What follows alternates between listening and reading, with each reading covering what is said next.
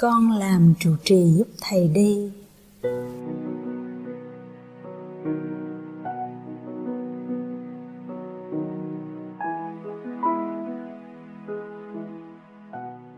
Mấy năm trước, sư cô cụ trụ trì chùa Cam Lộ Xóm Hà muốn nghỉ ngơi và tìm người thay thế. Sư cô nhờ tôi đảm trách công việc này, nhưng tôi đã từ chối. Tôi có thể làm bất cứ công việc gì sư cô nhờ, nhưng gánh vác trách nhiệm này thì không. Có rất nhiều lý do khiến tôi không thích làm. Thứ nhất là không muốn mọi người đòi hỏi mình. Thứ hai, tôi không muốn bận rộn. Làm trụ trì bận rộn lắm. Đã bảo phụng sự chúng sanh là cúng dường chứ bục, mà cứ thích thảnh thơi. Cũng lạ thật, tôi thích làm một người tu có nhiều tự do và thảnh thơi. Vì thế mà tôi không muốn nhận lãnh trách nhiệm này, mặc dù vẫn thương yêu, quý kính sư cô cụ trụ trì rất nhiều. Thầy cũng thường để ý xem tôi có sẵn sàng chưa. Tết năm ấy, thầy gọi tôi lên Bói Kiều. Tôi viện lý do rồi trốn. Sau đó, thầy bảo một sư em là thầy muốn xem thử tôi đã sẵn sàng chưa. Tôi bảo, em nhớ nói với thầy là chị không sẵn sàng nhé. Tôi muốn giúp đại chúng, giúp sư cô cụ trụ trì hết lòng bằng khả năng của mình, nhưng không muốn nhận lãnh trách nhiệm trụ trì nên cứ phải để sư cô nói hoài. Rồi một ngày vào đông nọ, tôi dâng cơm hầu thầy ở thất ngồi yên xóm Thượng. Mấy thầy trò dùng cơm với nhau rất ấm cúng, mặc cho bên ngoài trời giá lạnh. Hôm ấy có cả sư cô Như Quang nữa. Ăn xong, thầy bảo tôi, con làm trụ trì giúp thầy đi, con làm được mà. Ôi, nghe nói làm giúp thầy đi là thấy lòng mình chùng xuống rồi. Thương quá, nhưng tôi vẫn thấy mình không có khả năng. Tôi lắc đầu lia lịa, dạ, không được. Thầy vẫn để yên cho tôi tung tăng trong cái không gian của mình. Những gì cần mà làm được thì tôi làm. Tự do, thoải mái, hạnh phúc, bình yên. Tôi thấy trời đất thật thênh thang. Thế rồi, những tháng ngày trước khi thầy bệnh, như tiên đoán được điều ấy, thầy viết một bức thư cho đại chúng, xin lấy quyền của tỳ kheo và tỳ kheo ni để làm vài quyết định trong vòng vài tháng. Thường thì thầy để cho hội đồng tỳ kheo ni làm quyết định hết mọi chuyện. Khi nào có khó khăn không giải quyết được thì tham vấn, xin thầy chỉ dạy. Thầy làm những quyết định đổi người đi các trung tâm. Ai cũng hồi hộp, không biết khi nào thì đến lượt mình. Không biết mình sẽ đi đâu, về đâu, đến trung tâm nào. Bình thường khi thầy nói, thầy khuyên, mình còn kèo nài nấn ná. Nhưng khi thầy đã ra thông cáo bằng văn bản rồi thì phải thi hành. Không ai có thể từ chối, nấn ná hay cựa quậy chưa được cả. Ngày đã đến, giờ đã điểm. Ấy là ngày quán niệm bốn chúng tại xóm Hạ, trong giờ ăn cơm quả đường. Thầy phát đăng thay mặt thầy và đại chúng đọc quyết định của thầy đề cử tôi làm trụ trì xóm Hạ. Trưa đó tôi đau tim và đau bao tử quá, không thể ăn cơm được. Người tôi run lên, mặt mày tái xám. Tôi có cảm giác như mình bị một tội lỗi gì lớn lắm vậy và phải tu thêm. Vì tôi nghĩ làm trụ trì thì sẽ chịu sự đòi hỏi rất nhiều. Trong tình thế đó, tôi không thể từ chối được. Cái uy lực và đức độ của thầy lớn quá, tôi không thể không vâng lời. Thế rồi, sau mấy ngày nằm bẹp trên giường, tôi ngồi dậy, đi lạy Bụt, cầu nguyện chư Bụt gia hộ cho tôi có đủ sức khỏe, có đủ khả năng để làm công việc này giúp thầy, giúp đại chúng.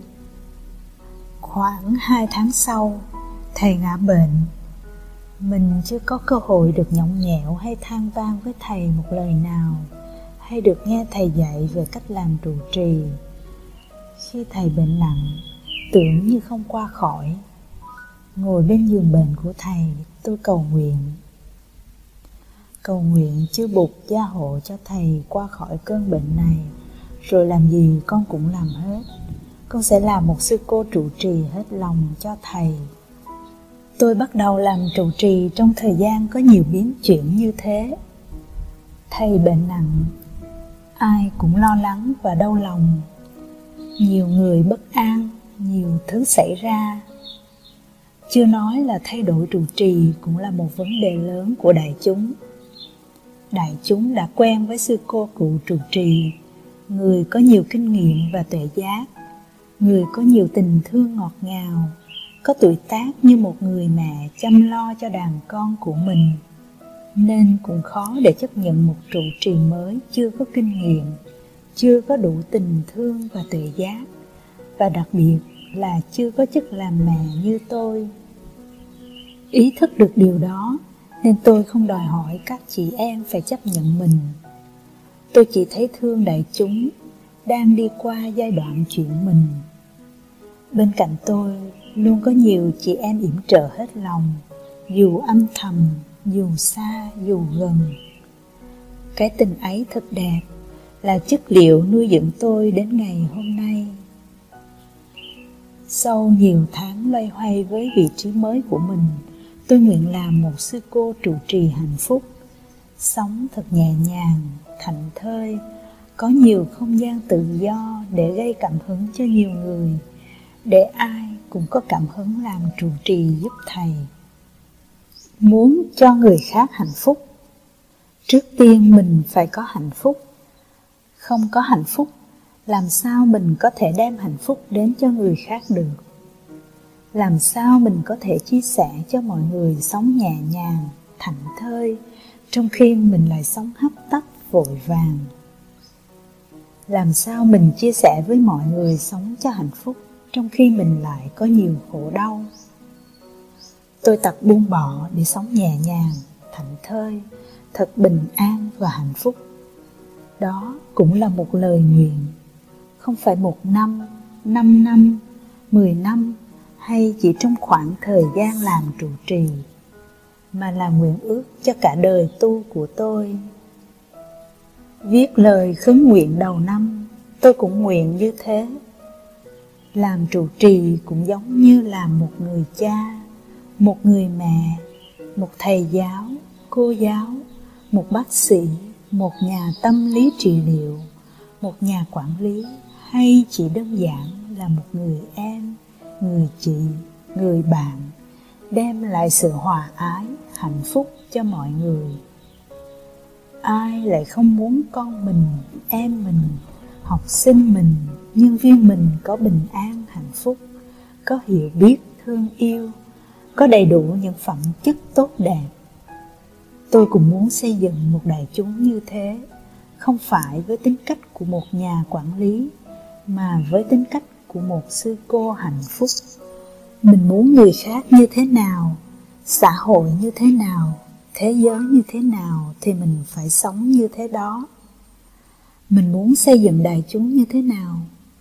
Hết lòng, nhiệt tình, không so đo tính toán, không vướng bận lo âu, việc gì cần thì làm, không cần thì nghỉ, không tự hào mà cũng không mặc cảm tự ti, thường xuyên trở về với chính mình để chăm sóc sức khỏe cũng như tinh thần, sống cho lành mạnh, an vui, hài hòa và hạnh phúc, biết cảm thông, thương yêu và tha thứ.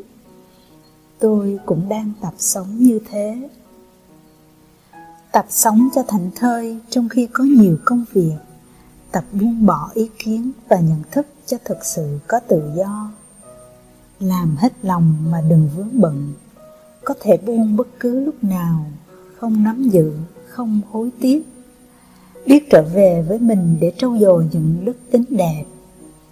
Biết dừng lại, buông thư để trị liệu những đau nhức trong thân tâm. Nghe có vẻ đơn giản, nhưng nhiều khi không dễ thực hiện. Đôi khi tôi cũng hấp tấp vội vàng, cũng căng thẳng lo âu. Thế nhưng tôi không nhận những ánh mắt đòi hỏi.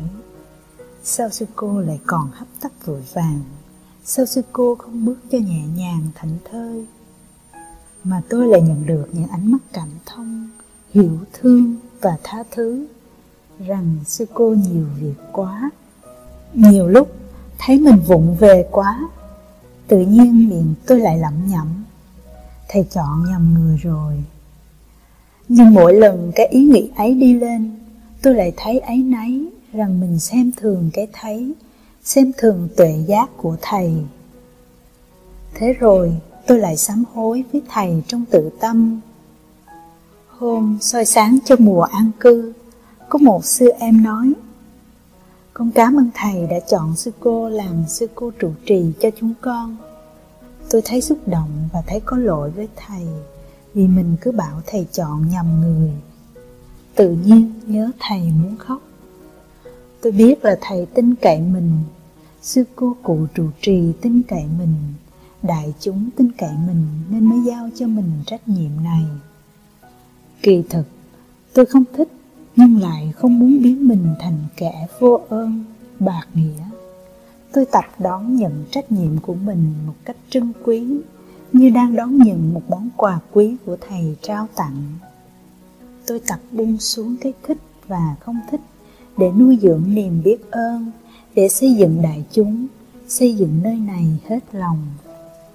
Tôi rất ấn tượng mỗi khi đọc đến đoạn nơi nào Bụt đi qua cũng trở thành thánh địa trong Sám Pháp Địa Xúc. Mỗi lần đọc đến đây, tôi lại thấy xúc động và muốn đóng góp xây dựng những nơi mình đang ở cũng trở thành thánh địa. Các sư chị, sư em tôi cũng đang làm công việc ấy. Khắp nơi quanh xóm, đâu đâu cũng thấy những bàn tay khéo léo, đầy thương yêu chăm sóc. Đâu đâu cũng có những tấm lòng đóng góp xây dựng cho đời sống của đại chúng. Mỗi ngày mỗi hạnh phúc, an vui và phẩm chất luôn được nâng cao. Sống đẹp thì sẽ có tiếp nối đẹp. Tôi nhớ trước khi đi ngủ, lúc nào sư em Huyền Không cũng sắp xếp những đôi dép đi trong nhà ngay hàng thẳng lối. Bây giờ sư em đi rồi, nhưng sáng nào thức dậy tôi cũng thấy những đôi dép được xếp rất ngay ngắn và có chánh niệm. Mặc dù tôi chưa nhận ra ai là người tiếp nối sư em Huyền Không, ai là người tiếp nối mật hạnh của tôn giả La Hầu La. Mỗi lần nhìn những đôi dép được sắp xếp ngay ngắn ấy, tôi lại thấy vui, lòng rộn lên một niềm mến phục và biết ơn. Tôi thấy rất hạnh phúc. Mấy năm trước, thầy có viết thư pháp: thầy giáo, cô giáo có hạnh phúc sẽ làm thay đổi thế giới. Một thầy, một sư cô, sư chú có hạnh phúc cũng sẽ làm thay đổi thế giới. Đạo Bụt đã và đang đi vào cuộc đời.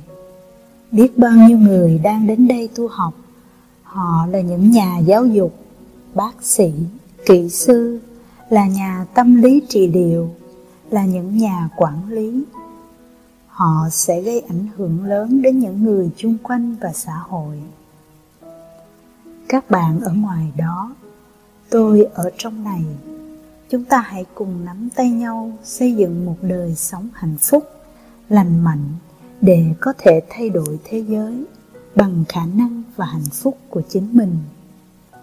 Chúc các bạn và tôi thành công.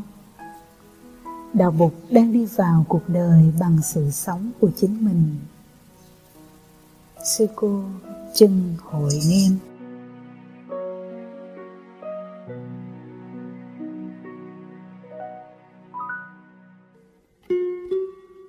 Awareness. Qua mùa vắng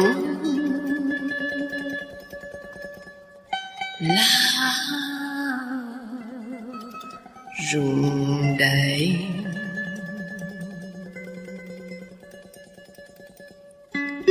tôi theo con. con đường.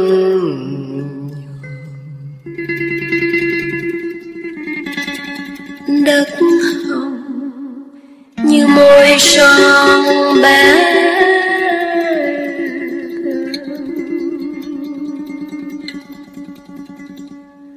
bỗng nhiên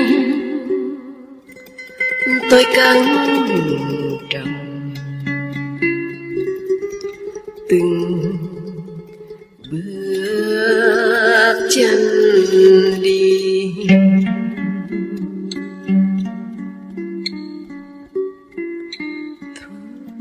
The desert gate flapped with falling leaves. I followed the small path, earth as red as a child's lips.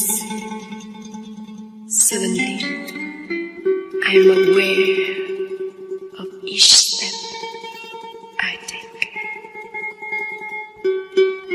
Bỗng nhiên tôi cẩn trọng từng bước chân đi.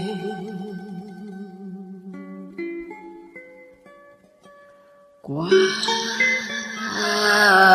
ngõ vắng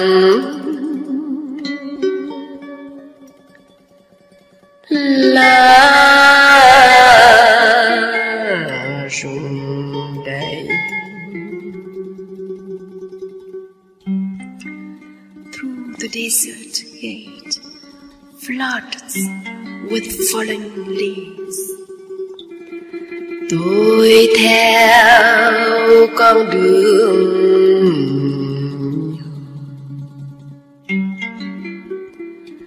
đất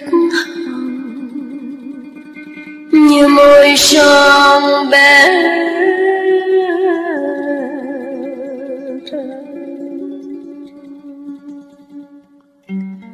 earth as red as a giant sleep. Suddenly, I'm aware of each step I make. Suddenly, I'm aware of each act I do. Bỗng nhiên tôi cẩn trọng từng bước chân đi.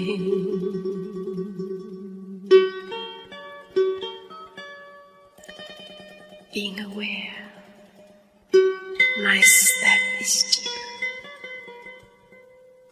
Being aware, my act is deeper, more beautiful.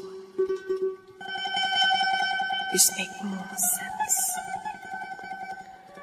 Bỗng nhiên tôi căng